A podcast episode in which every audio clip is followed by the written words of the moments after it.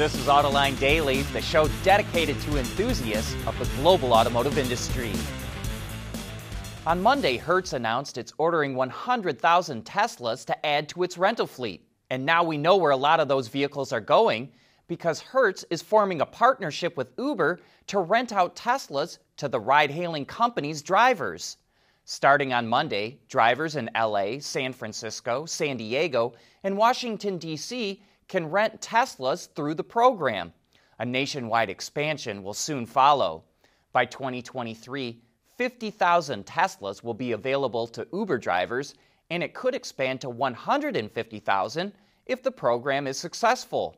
Participating Uber drivers receive a preferred weekly rate for Hertz rentals, which includes insurance, maintenance, and unlimited miles. General Motors struggled financially through the third quarter. It sold nearly half a million fewer vehicles due to the chip shortage. That caused revenue to drop by $8.7 billion. Its net profits dropped by 1.6 billion, and it burned through $4.3 billion in cash. But at least it did post a profit. And maybe this is the beginning of the end of the chip shortage for GM. It says all of its plants will be up and running by November 1st. Some other tidbits we found in the numbers. GM paid $178 million to Cadillac dealers who don't want to make the transition to electric. Remember, Cadillac will only sell electric vehicles by the end of the decade. And in China, Wuling is outselling Buick and Chevrolet combined. The credit goes to that Hongguang Mini EV, which is taking the Chinese market by storm. Car sales in the U.S. have been hammered by the chip shortage, but now there's a glimmer of hope. Ward's Intelligence says the SAAR, or seasonally adjusted annual rate, will hit 12.6 million vehicles this month, up from 12.2 million in September. That would be the first month to month increase since April. Sales are also expected to increase in November and December, which could be the start of long term growth. But it is still too early to celebrate. It's going to take a long time to build back decent inventory levels. Mobility is becoming electric, connected, and autonomous, just like the manufacturing world. But will always be one thing a reliable partner for our customers.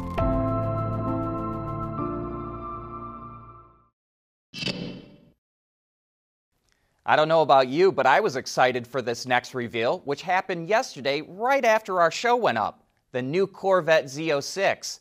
And let's dive right in because we can now confirm the car's 5.5 liter flat plane crank V8, dubbed the LT6. The naturally aspirated engine peaks out at 670 horsepower at 8,400 RPM while developing 460 pound feet of torque at 6,300 RPM.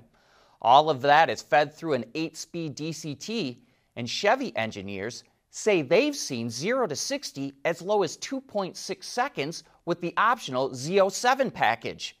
But before we dive into that, let's look at what makes every Z06 unique. Wider fenders to accommodate bigger wheels and tires, 20 inch up front and 21 inch in the rear, unique front and rear fascias with larger openings for more cooling power, a reconfigurable rear spoiler, larger front and rear brake rotors, as well as six piston front calipers, specific suspension tuning, including magnetic ride control, and there's three increasing levels of aerodynamic components. As for the Z07 package, its highlights include a carbon fiber aero setup with a larger front splitter, front corner dive planes, bigger rear wing, and underbody strakes as well as unique suspension with specific calibrations, performance tires, larger Brembo carbon ceramic brakes, and available carbon fiber wheels that reduce weight by 41 pounds. The new Z06 will be made in both left and right hand drive variants at GM's Bowling Green assembly plant starting next summer. And what GM Global Propulsion Systems did with that engine is astounding. The hand built 5.5 liter V8 delivers 121 horsepower per liter. In the previous gen C7 Z06, the 6.2 liter supercharged V8 delivered about 105 horses per liter. So, with a smaller displacement and no supercharger, the new engine still delivers more power. And the secret is that flat plane crank, which allows the engine to rev faster and higher. Redline is 8,600 RPM. The more air and fuel you can pump through an engine, the more power it makes. And the faster it spins, the more air and fuel you can pump through it. And by the way, for all you Vette heads or anyone that wants to learn more about the development of the Z06, there's an excellent video Chevy put together that's a little over 40 minutes long and goes into some great detail. We've got the link to it in today's transcript and description box. We want to know what drives your testing. OTA, connected car, diagnostics, remote testing. Intrepid Control Systems is here to help you work from anywhere. Intrepid Control Systems, driven by your data.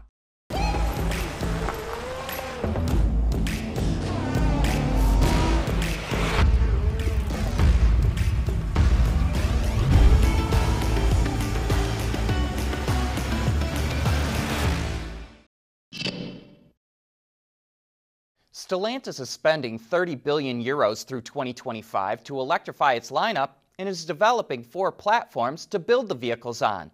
That we already knew. But now Reuters reports that those four platforms will each support production of up to 2 million vehicles a year. The automaker is aiming to have electrified vehicles account for 70% of sales in Europe by 2030. But at the same time, Stellantis is moving forward with EV plans Fiat Chrysler, which is now part of Stellantis, is nearing a deal to settle its diesel emission cheating investigation in the U.S., which dates back to 2015.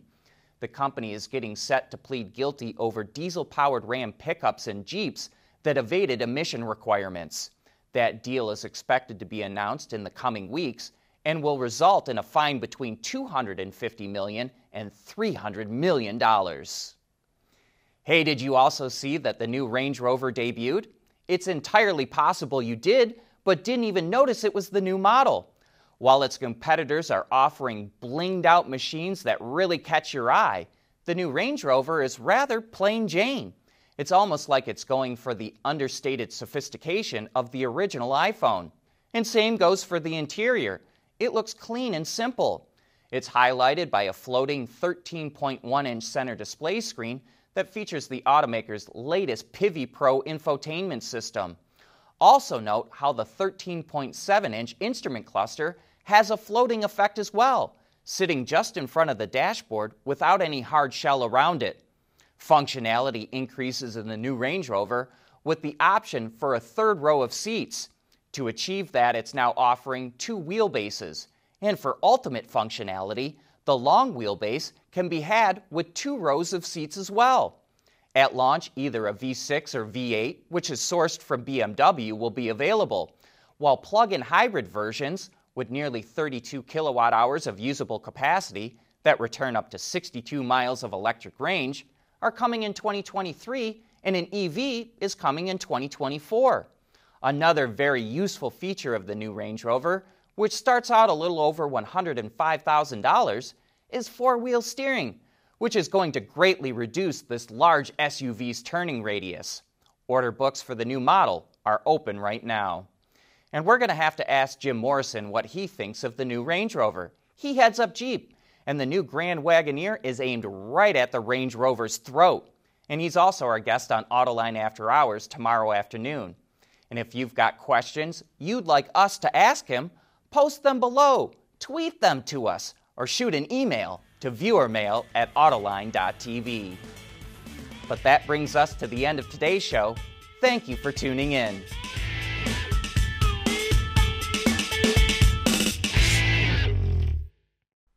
AutoLine Daily is brought to you by Bridgestone, solutions for your journey, Intrepid Control Systems, over the air engineering, boost your game, and by Schaeffler we pioneer motion.